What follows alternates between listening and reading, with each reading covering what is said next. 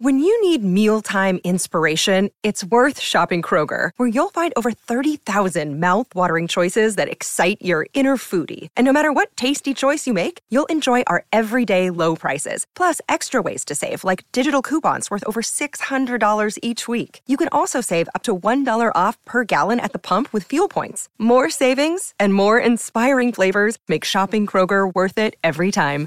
Kroger, fresh for everyone. Fuel restrictions apply. A quick warning before we start there's a little spicy language in this episode.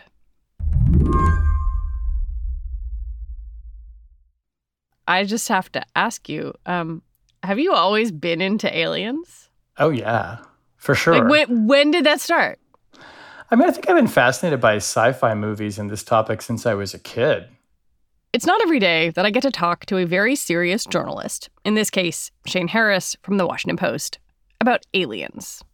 Maybe it starts with E.T. Yeah. I was born in 76, so E.T. is sort of like my childhood, you know, a cinematic encounter, I guess you would say. But this is a general topic. Yeah, I've just generally sort of always been fascinated by it. But it's only been recently that it intersected with what I write about for a living. Shane covers intelligence and national security for the Post. And the reason that I'm asking him about something as sci fi as aliens, besides fun, is because of a new report from the Director of National Intelligence. A report into what most of us call UFOs, and what the military and serious people who study this stuff call UAPs unidentified aerial phenomena. The report, released late last week, takes about 15 years of observations by military personnel, mostly pilots and tries to classify what people saw when they couldn't account for what they were seeing. The kind of upshot of the report is we've found no evidence that it's extraterrestrial life. We also can't rule it out. I mean, and, and, to be clear, like the intelligence community is not trying to like raise the question of whether alien species have visited the Earth. That's not what this report is doing. But it was kind of remarkable to see the government even talking about you know, unidentified aerial phenomenon, UAP as we have to call them now, in such an open-ended analytic way. It's a very sober piece of analysis that they did. That was that was surprising in a sense. Today on the show, Shane Harris takes us inside the government's attempts to figure out what's in the sky. It's less a story of little green men and more one of military technology and mystery. I'm Lizzie O'Leary, and you're listening to What Next TBD, a show about technology, power, and how the future will be determined. Stick around.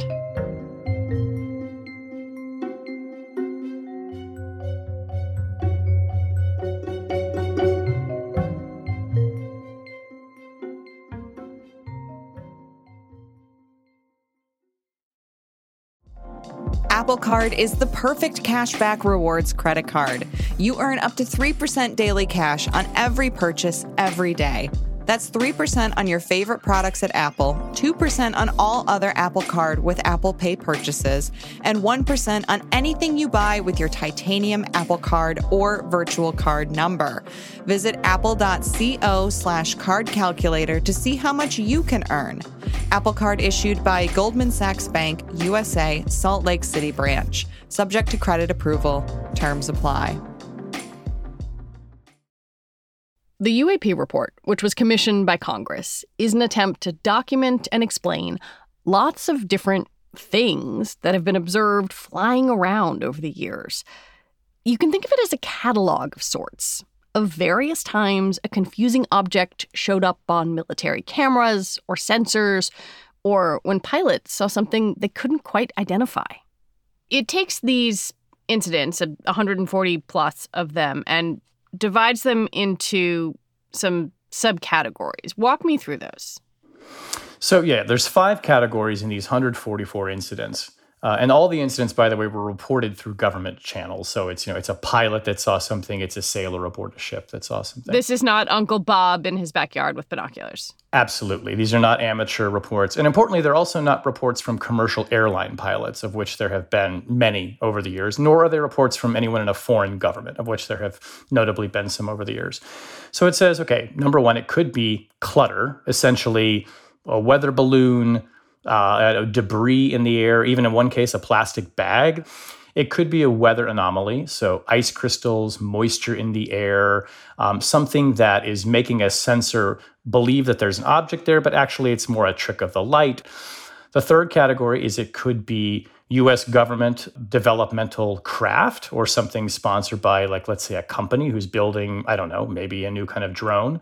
A fourth category is it could be a foreign adversary technology. And the report actually hmm. says Russia and China have been developing more advanced aircraft systems and hypersonic technology. So, aircraft that fly or objects that fly very, very fast. And the fifth, kind of perplexing and sort of maddening category is other. And what could other be? Obviously, the mind goes right to what you think the other might be, but it's not saying it's aliens. Not too long ago, it might have seemed surprising for the intelligence community to publish a report like this. The public only learned that the government was collecting this information in 2017 when the New York Times published a story on it. Dude, that is a fucking drone, bro. There's a whole fleet of them. Look on the ASA. Their reporting included video from a Navy jet of an object flying around in a pattern that was baffling to the pilots. My gosh. That's not our LNS though, is it? It's not. That is the LNS, dude. Well, if there's like... Look at that thing. It's rotating. I asked Shane why there had been such a sea change in the way the government talks about UAPs. I think one thing that's driving it is just the very large number of these encounters and these sightings. Also, the fact that so many of them are being, you know, captured on film, and in the case of the Times report, were then made public. So you've got this moment where these seemingly very sane, highly credible pilots, that we can now see them reacting to this anomalous object. And like that secret is like, it's no longer secret. That fact is out in the world, right? This is categorically different than black and white photos or the weird grainy footage that somebody took with a camcorder of lights in the sky. This is a camera from inside like a multi million dollar fighter jet with professionals flying it. So you kind of can't ignore it. What did pilots see in some of these incidents? The most famous incident, probably now, that's been documented and talked about by the pilots who were there was in 2004, where pilots who were uh, attached to the USS carrier Nimitz had this encounter that has been described as the flying tic tac. They were, were out flying over the ocean and they looked down and they saw what appeared to be white water on the surface of the ocean, where the surface was troubled or roiling in some kind of a way. And as the pilots describe it, they look down and kind of atop this spot in the water that's moving, they see this object that they've described as looking kind of like a capsule, which is where the flying tic tac analogy comes from. And it was moving very erratically, seemingly very randomly over the surface of the water. And then, as the, I think it was the squadron leader in this case, explained it, he's seeing this thing moving very quickly up and down, doing all kinds of things that a plane doesn't do. It doesn't appear to have wings. It doesn't appear to have a propulsion system like a jet or a propeller. And then, as he describes it, it just disappears. And there's been some reporting that it's then picked up, you know, two seconds later, many, many miles away by the radar systems on the carrier. So these people are describing, and the sensors are backing them up some kind of physical object that appears to be moving at rates of speed and demonstrating aerodynamic properties and characteristics that don't match what we understand as like human technology, right? It doesn't do what a plane does, it doesn't do what a drone does.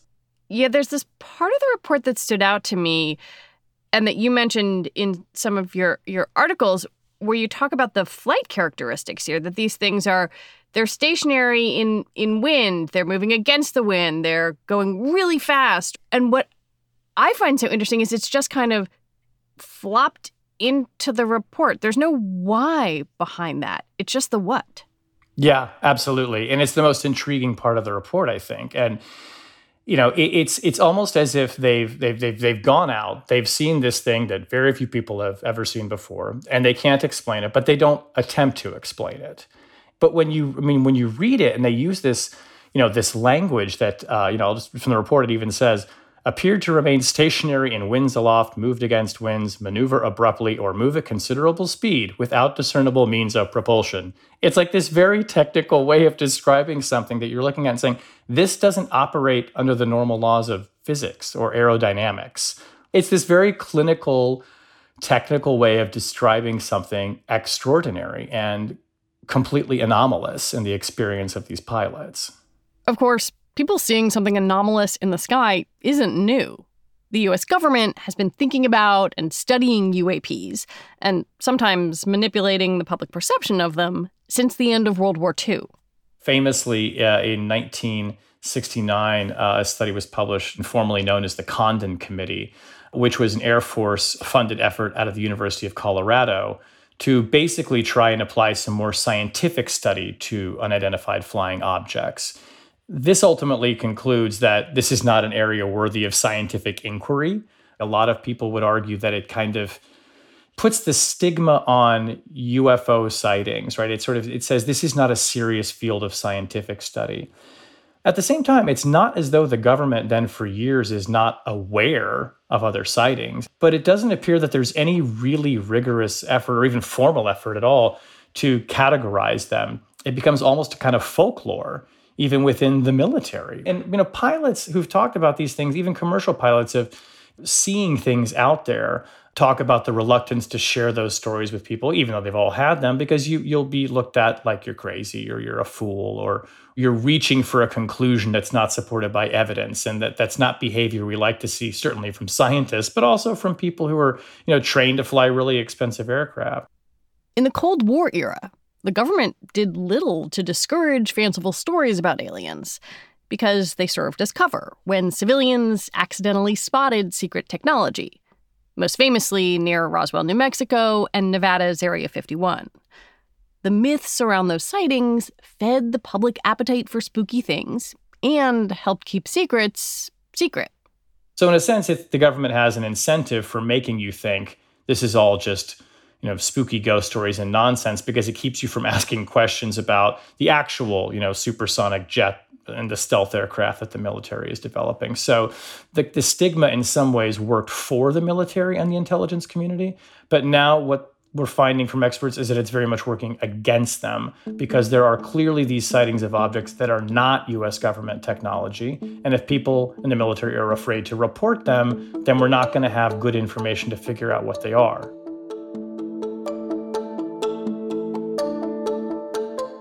When we come back, why the military sees UAPs as a threat.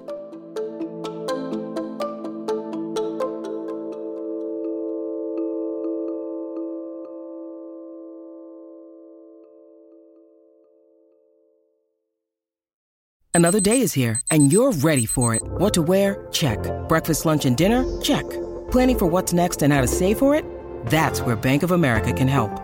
For your financial to-dos, Bank of America has experts ready to help get you closer to your goals. Get started at one of our local financial centers or 24-7 in our mobile banking app. Find a location near you at bankofamerica.com slash talk to us. What would you like the power to do? Mobile banking requires downloading the app and is only available for select devices. Message and data rates may apply. Bank of America and a member FDIC. This episode is brought to you by Progressive Insurance. Hey, listeners, whether you love true crime or comedies, celebrity interviews, news, or even motivational speakers, you call the shots on what's in your podcast queue, right? And guess what? Now you can call the shots on your auto insurance too. Enter the Name Your Price tool from Progressive. The Name Your Price tool puts you in charge of your auto insurance by working just the way it sounds. You tell Progressive how much you want to pay for car insurance. Then they'll show you a variety of coverages that fit within your budget giving you options. Now, that's something you'll want to press play on. It's easy to start a quote, and you'll be able to choose the best option for you fast. It's just one of the many ways you can save with Progressive Insurance. Quote today at progressive.com to try the Name Your Price tool for yourself and join over 28 million drivers who trust Progressive. Progressive Casualty Insurance Company and Affiliates. Price and coverage match limited by state law. When it comes to unknown phenomena in the sky, a lot of us think of aliens and crazy movie plot lines. But our national security apparatus is thinking more in terms of defense. They're viewing these things as threats. I mean, these are objects in our airspace or next to our warships, next to our planes, and we don't know what they are.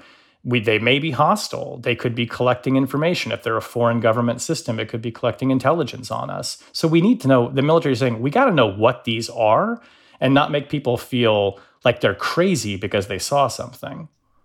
I noticed in the report that there's this little moment where they say, well, we we we see them a lot or we encounter them a lot around military installations or around, you know, I don't know if they're talking about aircraft carriers or but basically defense department stuff. And they do allow that that just might be where naval pilots are observing them, but but that to me was a little moment where I thought like, "Oh, I might think this is cool stuff in the sky. The Navy sees something scary." Right, exactly. They they see some aircraft, in some instances, performing these unbelievable feats next to carrier groups, next to you know ships with hundreds or thousands of people aboard, very expensive military technology. If they observed this and it clearly had like Russian insignia on it, right, they would react to that, right? They would say, okay, we have to defend against whatever this threat right. is. It could be coming after us, it could be heading towards the United States.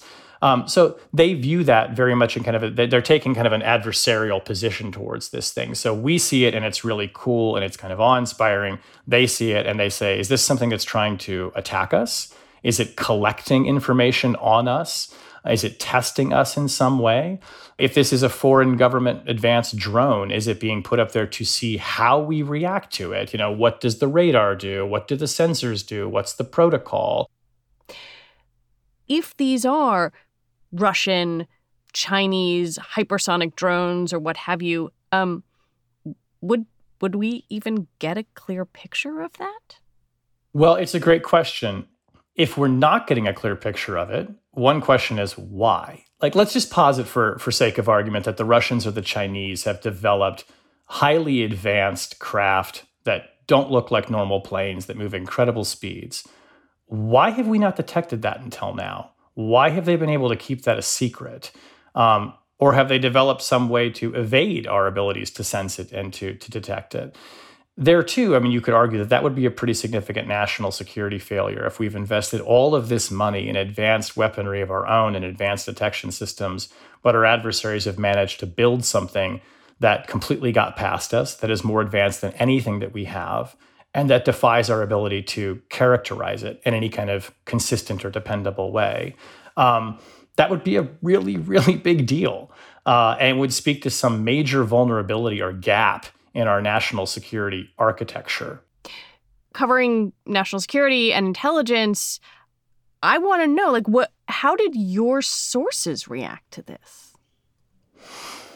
I think with this a, a bit of, of, befuddlement as well. Um, but most people I've talked to on this look at these systems, like the ones that really display the abnormal flight characteristics, as the report puts paints it, and they say like this is not ours. We didn't build this. Not ours, meaning we the U.S. government's. Not ours, meaning not the U.S. government's. The U.S. government does not have the technology and the capability to build systems that accelerate to you know whatever thousands of miles an hour or sit there and appear to hover in the wind with no sign of propulsion.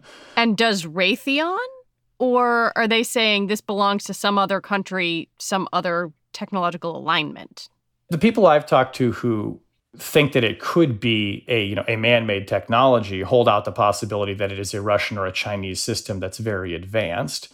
They can't understand though in the cases of the ones these you know 18 or so observed incidents that just defy all understanding of aerodynamics how the Russians or the Chinese, frankly, could have built something even more advanced than our stuff. And maybe that speaks to a kind of American bias that we have the best technology, but based on everything we observe, we do. I mean, you know, if we haven't built the sort of the hypersonic tic tac, do we really think the Chinese built it?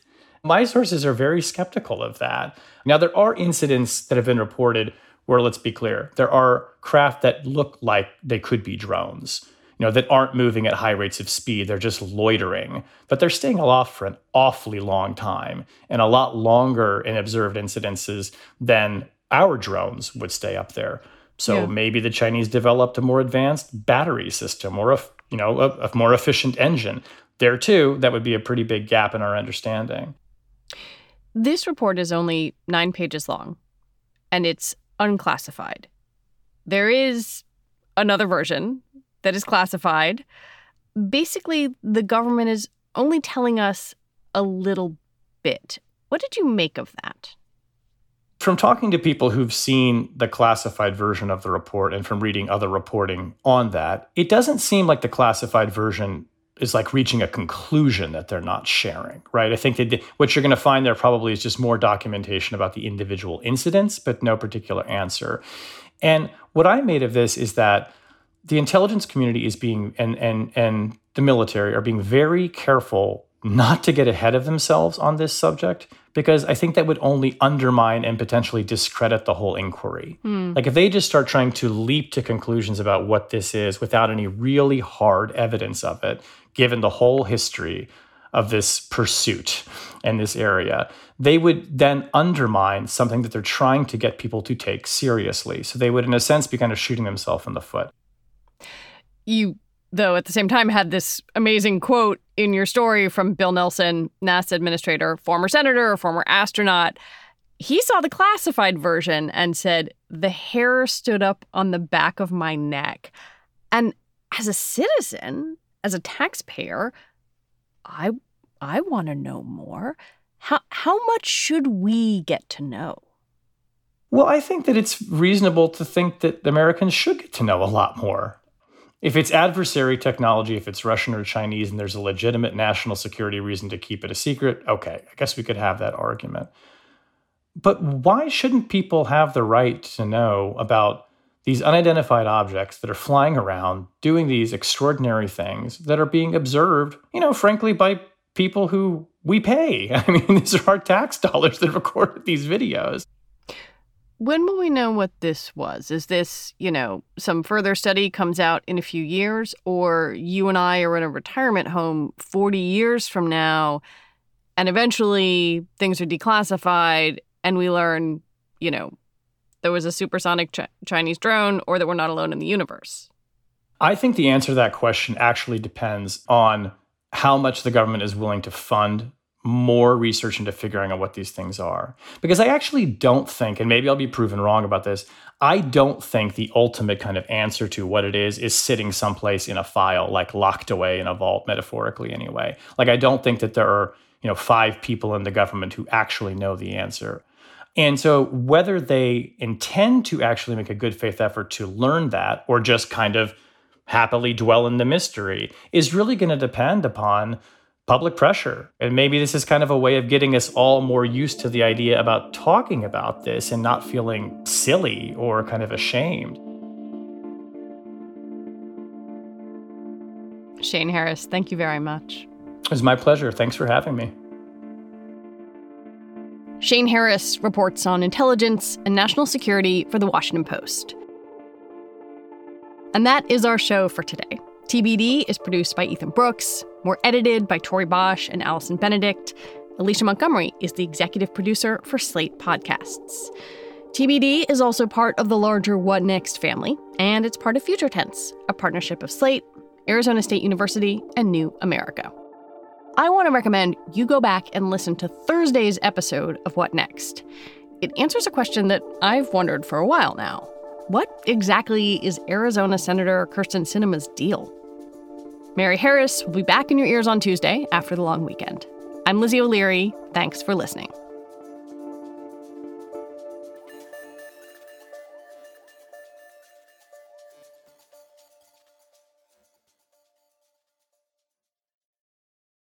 With the Lucky Land slots, you can get lucky just about anywhere. This is your captain speaking. Uh, we've got clear runway and the weather's fine, but we're just going to circle up here a while and uh, get lucky. No, no, nothing like that. It's just these cash prizes add up quick. So I suggest you sit back, keep your tray table upright, and start getting lucky. Play for free at LuckyLandSlots.com. Are you feeling lucky? No purchase necessary. Void where prohibited by law. 18 plus terms and conditions apply. See website for details.